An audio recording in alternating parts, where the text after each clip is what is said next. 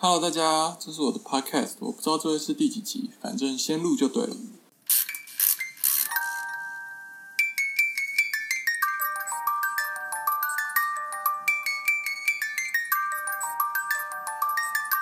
这一集就简单的来讲德国防疫跟他们疫情现在态度怎么样好了。首先呢，就来聊一聊德国对戴口罩这件事吧。大概在疫情刚开始的时候，就是中国疫情刚爆发的时候，那时候我们几个台湾人就觉得，感这不对。就我们看到还有人飞来巴黎，我们就知道，嗯，这要出事了。所以我们就直接在 Amazon 或者各大网购直接网购口罩。我们那个时候价钱还没有井喷，但是大概到隔天，就是那个周末，价钱口罩的价钱就被翻了两三倍。为什么？因为中国人那时候，他们就开始买一堆口罩运回他们国家给他们的同胞们用。然后那个时候德国还没有疫情，我们也就先备而不用。所以我那时候就在这边一边看新闻，然后看疫情慢慢逼近。一开始慕尼黑爆发，就有一家公司群聚感染，然后有五个，然后后来发展到十四个。但是那个 case 后来就没有再继续传下去，就这样 close。然后米兰，那个时候大家就知道米兰先爆发嘛，然后北部的意大利，然后接下来就是德国的嘉年华，就是有人跑去意大利米兰玩以后，又跑去德国嘉年华。嘉年华在北莱茵西法里亚那个地方，然后接下来嘉年华就有点像啤酒节，就是一堆人在帐篷里面喝酒庆祝，不一样就是他们会戴面具而已。反正德国人就是这样，要找一堆理由喝酒，就像台湾人、中国人都一样，就是要找一堆理由，大家聚在一起拜拜，然后拜拜就吃大餐，他们这个庆祝就是喝酒。对，各国有各国这种民俗风俗啦。啊，那个即使疫情很危险，那个时候德国还没有任何病例，他们不见黄河不掉泪，看到有确诊有人死了，他们才会知道事情严重。他们就照办那个活动，然后结束以后，北威州就开始感染者呈指数成长，一发不可收拾。然后我在的这个地方呢，其实它米离米兰比较近，所以我们其实无法确定是有人去米兰，然后坐飞机回来，机票才二三十欧而已，然后欧盟境内基本上不会过海关，不会安检，不会检疫。所以你真的不知道到底是不是这样子来的，或者是有人跑去嘉年华玩，然后再把它带回来。反正那个时间点很近，然后就一天看那个确诊案例的那个人在哪里。一开始在 Tubingen，大概离我三十公里，然后突然就变 S 林根，离我只有十几公里，然后五个人，然后后来变十几二十个人，而且我住的地方有个公车开往 S 林根，所以我那时候就已经。很怕了，有时候开始就是公车上有人的时候，我有人太多，我就想戴口罩。但其实德国还有奥地利，它是有禁蒙面法，就跟香港之前那个一样。反正其实啦，我觉得他们一开始针对穆斯林，他们说要反恐，他们禁止你蒙面。你知道穆斯林有些他们那个蒙面哦，就是他们的风俗习惯嘛，然后。他们就想要禁止那个，但是你直接禁止那个太政治不正确，你太针对穆斯林族群，所以你就只好一视同仁，所有人都禁止戴面罩。但其实以欧洲人习惯来说，谁没事会戴那个面罩在路上走？穆斯林，对，好，不是重点。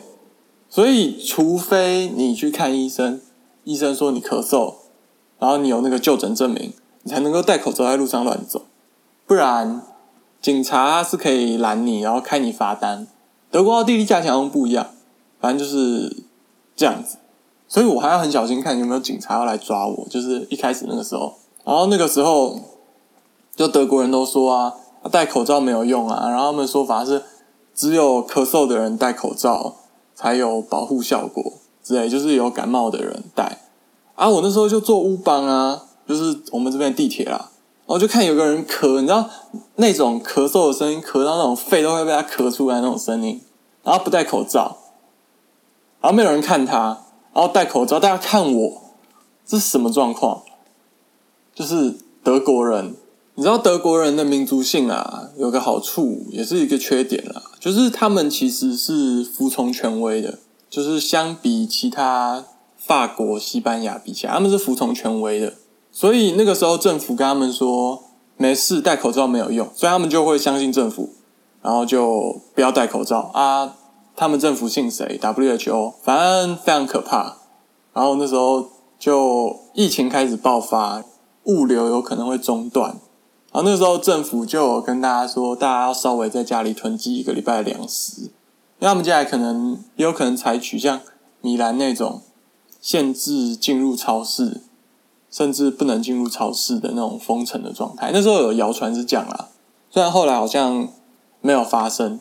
中间是有一度他们超市有限制，只能多少人进去，然后大家在外面大排长龙。那时候就觉得不行，要封城了，我就先回台湾躲了两个月。然后在这两个月里面，德国政府总算意识认知到，戴口罩是正确可以防范疾病传播的。而且重点就是，德国很多人就觉得就咳两声，他们就觉得啊小感冒而已，然后就不戴口罩。德国人是这样子，你知道吗？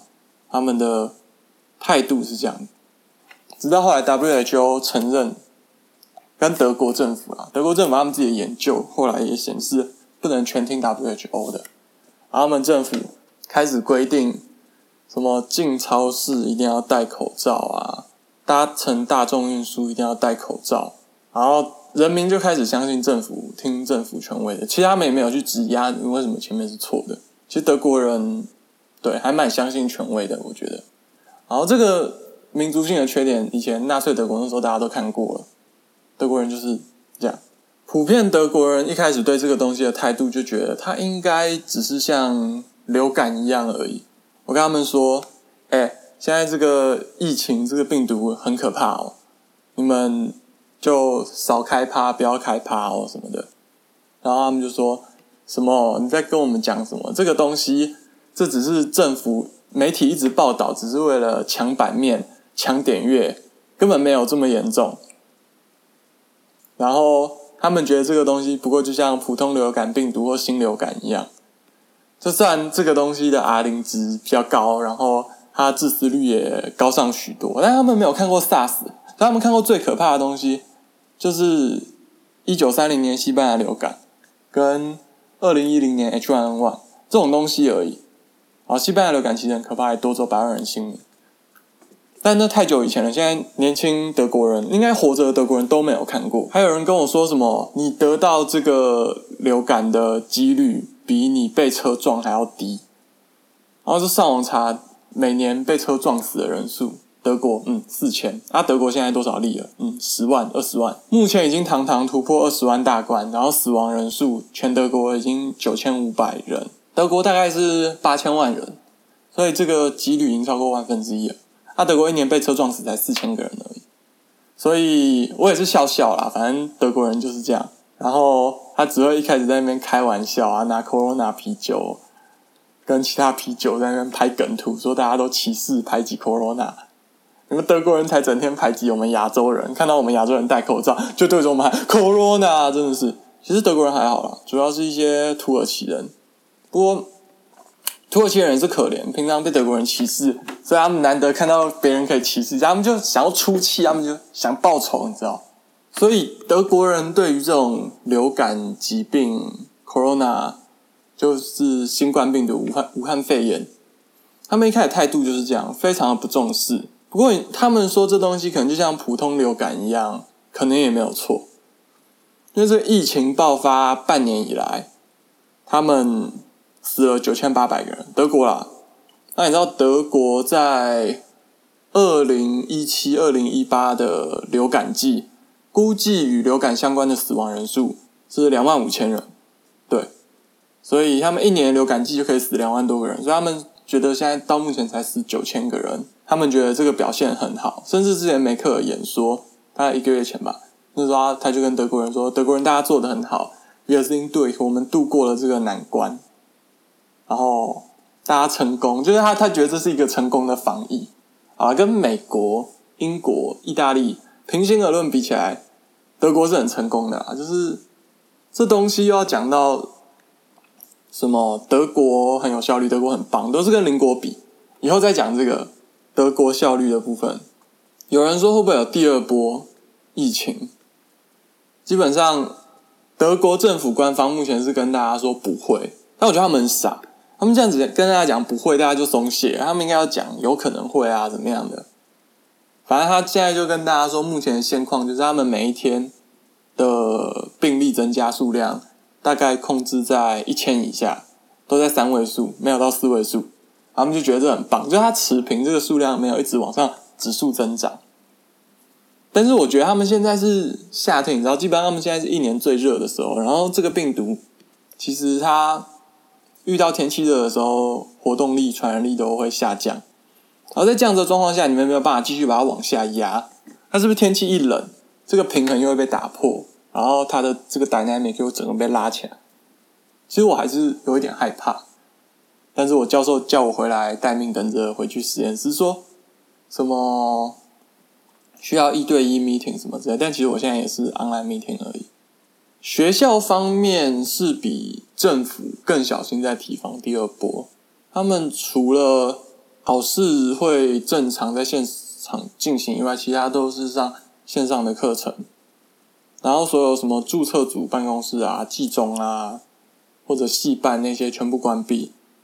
然后一间办公室一次只能一个人，然后图书馆的话，现在还书就丢还书箱，然后借书的话，你要先跟他预约，讲说你要进去借书，然后可能帮你拿到柜台，然后你到时候去取书就拿走，然后你现在就不能蹲在图书馆念书了。目前的状况就是这样子啦，在学校的部分。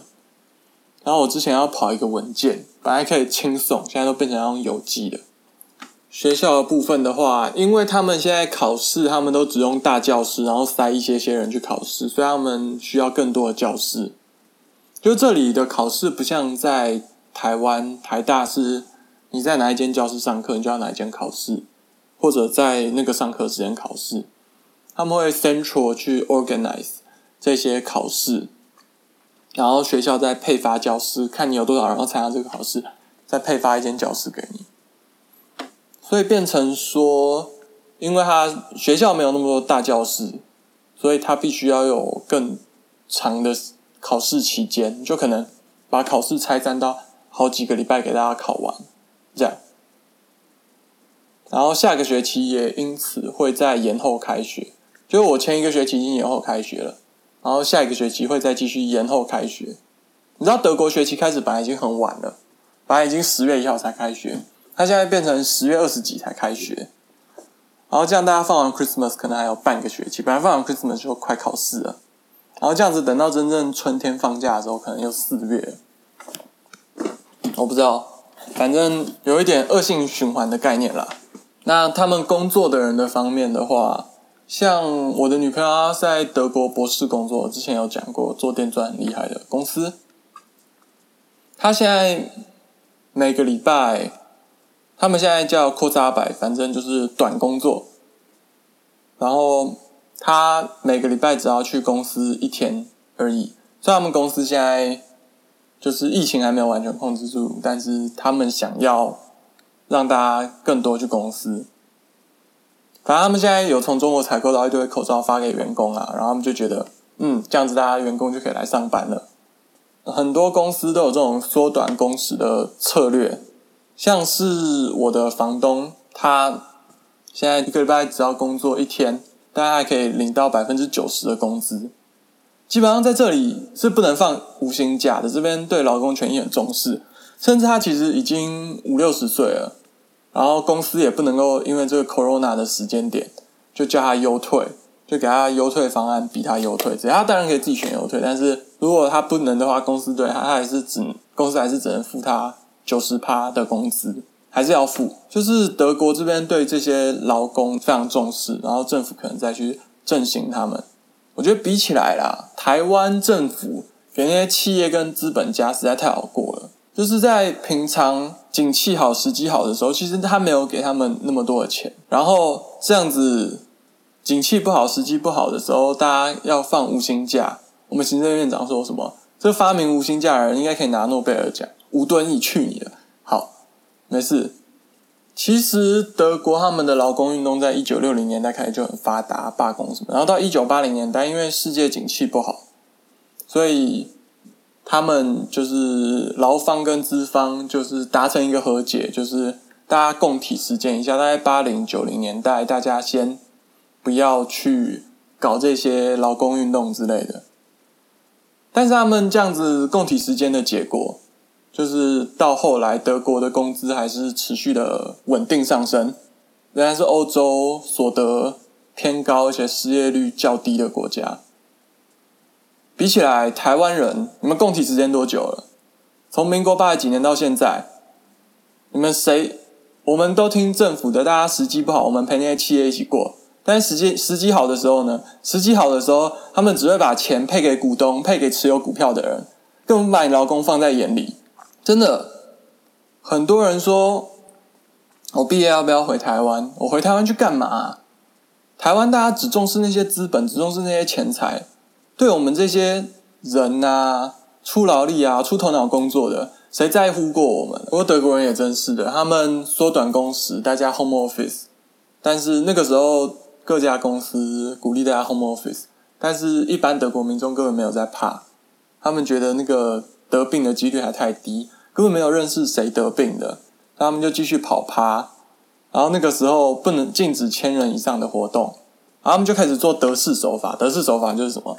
一千人以上不行，那我们就办九百九十九人音乐会。然后他们还特别为了，就是有点像刻意讽刺的感觉，就特别办了好几场九九九人音乐会。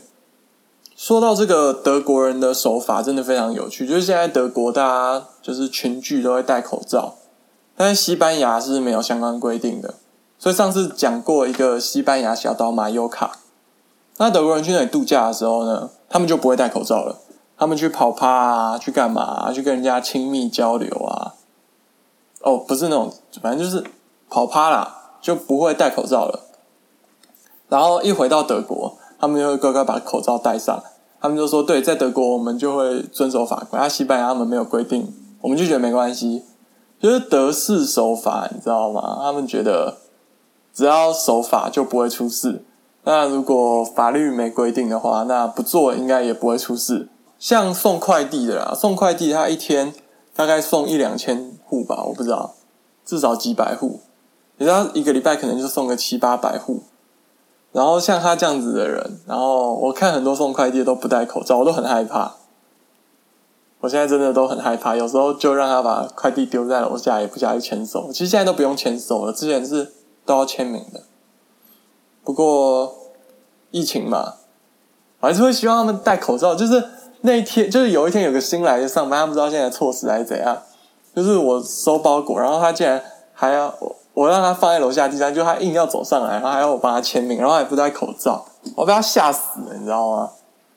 真的那天真的超级可怕的，所以现在他们的物流其实也有受到影响啊。像以前我在 Amazon 订东西，隔天或隔两天会到，啊，现在可能要再多等一天。其实还好，我觉得还是很快啦。毕竟你不能跟台湾 PC 用二十四小时比，台湾那么小，这边德国台湾四五倍大。那么大，说到物流嘛，刚刚讲过，之前有人说超市可能会断货，所以大家就要开始囤积东西，然后他们去逛，所以他们去超市，他们都搬什么？他们就搬那个意大利面条啊，或者那种 risotto 米，然后这两种东西一开始就被搬空，还有卫生纸、厕所纸，上次有讲过了嘛，就是德国人在抢厕所纸的过程，大家。就是厕所纸一卷一卷的搬，所以后来他们卫生纸限购，然后意大利面条那些限购，应该说所有罐头食品都限购，然后他们还要在那个超市贴什么每人限购几包面条、几包罐头、几包什么的，然后大家就开始疯狂囤积。他们那时候叫这个囤积的行为叫做 hamster cow，仓鼠购物，就是对，像因为大家都知道仓鼠会囤积东西，我觉得这名字很好笑。仓鼠购物，然后就去把那些东西都抢完了，就有人又开始出来呼吁说：“你大家不要抢那么凶，不然真正家里没东西的人，到那边不知道怎么办。不过后来德国他们很快就让这一切的供应回稳了啦。不过那时候搬空货架的情况真的很夸张，就是平常全麦面都会滞销了，然后最后全麦面也被搬空了，然后什么必有的食品啊，平常没人买的也被买完。我就想到以前台湾每次台风来之前，大家在超市抢购东西的时候啊，然后就有网友在那边笑，说人家欧美人一定不会这样，人家欧美人会这样，会，人家也会，只是人家欧美平常没事不会有台风来，把你的菜全部收走啊，或者你的物流全断啊之类的。最后来说说他们疫情最新的状况。反正现在超市一切供货恢复正常，他们开始找到很多工厂帮他们生产口罩，所以现在超市、药局也都随时买到口罩了。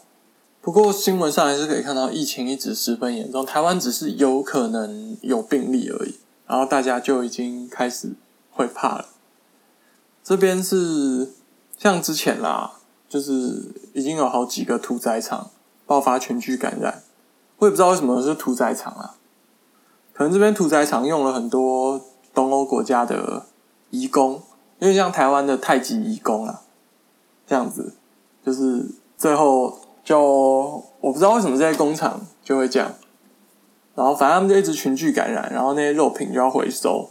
这还好，我这边的超市目前都没有公告说什么肉品要回收之类的。不过像我住的这个州。好像也有一个还是两个屠宰场发生过这种工厂里面工人群聚感染，然后整个屠宰场关闭的经验。为什么其他工厂不会，但是屠宰场特别严重？这其实是一个有趣、值得探讨，但是到现在没有人说原因。为什么就是一直都是屠宰场这么严重？那除此之外，最新还有一个就是在我这个州。那个叫 Schwaben Gemund 的地方，那里他们办一个 Tower Fire。我一直在想，什么悲伤的庆祝？这是什么悲伤的庆典？是记录什么？像有点像什么屈原投江之类吗？没有，Tower Fire，悲伤的庆祝，也不能算庆祝，我不知道，反正就是葬礼的意思。所以就要有一个家庭他们办葬礼，就好像一百个宾客，然后五十八个。确诊之类的，然后十二个小孩，非常多，很可怕。所以就是这个病毒还是存在在这边，然后我们还是万事小心，出门就戴口罩，没事不要出门，不要跑趴，不要上夜店。德国这边最新的公告的，像我这个州可以允许的行为啦，就是从六月开始，它允许少于一百人的公共活动，但是必须遵守卫生要求。然后在私人领域方面是允许少于十人的室内活动，然后允许少于二十人的户外活动。啊，对，讲到这个就，所以他们就有些人会揪阳台 BBQ，大概二十几个。然后我德国朋友就很好笑，有在看《反正我很闲》里面的人就知道，有个叫孤单山姆的角色，反正就是烤肉没揪。然后反正他们上次不知道是怎样，二十个人满了，然后没有揪到他，他就跟另一个。人在讲电话抱怨说什么？为什么他们找你不找我啊？怎么样什么的？就是这样一个孤单山姆的愤怒。不过孤单山姆是本来就边缘，就算没有人出现，直接不会有人要找他。然后他这个就是，当你这边要有只能找二十个人的烤肉的时候，那你要放弃谁？他就会是被放弃了那个。那其实我啦，我在台湾我也觉得我做人蛮失败的。如果他们要找二十个人，大概也不会找我了。我自己有一点自知之明，不期不待就没有伤害，还是会伤心啦。但是能怎么样，也不能怎么样。这种事情从小到大也不是没有发生过。反正德国人他就他就很玻璃心，然后他就爱跑趴，但是又有社交障碍，然后也很可怜啦。我觉得就是以后室友就叫他德国孤单山姆，他没有很快去一楼就是了，他还活得好。但总之结论就是。我觉得这个东西实在很残酷诶，就是你要逼大家限制在二十个人以内，所以你只能找二十个人，所以你就要在心中给那些朋友们排序，硬是要放弃谁之类的。但是其实这样子的事情在人生当中又一直发生，像是喜宴，你就是只有那个桌数啊，你要请谁不请谁，要怎么分配，这可能就是人生的一部分吧，必须要面对的。然后餐馆之前是只能室外，现在室内跟室外都已经开放了。可是其实现在每天的确诊人数已经跟三月那时候疫情刚爆发的时候一样，他们只是相信它会一直维持每天维持一样，它不会继续指数成长这样。然后学校他们之前都 homeschooling，就是在家上课，然后现在所有学生都已经要回学校上课了。之前室外游泳池跟室内游泳池有关闭，然后现在室外游泳池。已经开放了，然后游乐场啊、公园那些地方也重新开放，然后健身房也重新开放了，在六月开始。就是虽然他们疫情这边还是很严重，但是德国人他们现在就蛮乐观的吧，几乎就是所有休闲娱乐好像都可以发生，不要太夸张的群聚的话，就只剩工作上面大家还是 cross 阿白，或者是 cross 菜的阿白。就是短工作跟短时间工作的差别，反正就是差不多啦，换个名堂而已。就是每一家公司政策不一样。我最后还是要称赞一下德国，他们这里为什么他们大家可以很顺利的就直接转换成在家工作，然后经济损失也可以控制住。我觉得是因为他们其实大部分的公司很早就建立了可以在家工作的系统。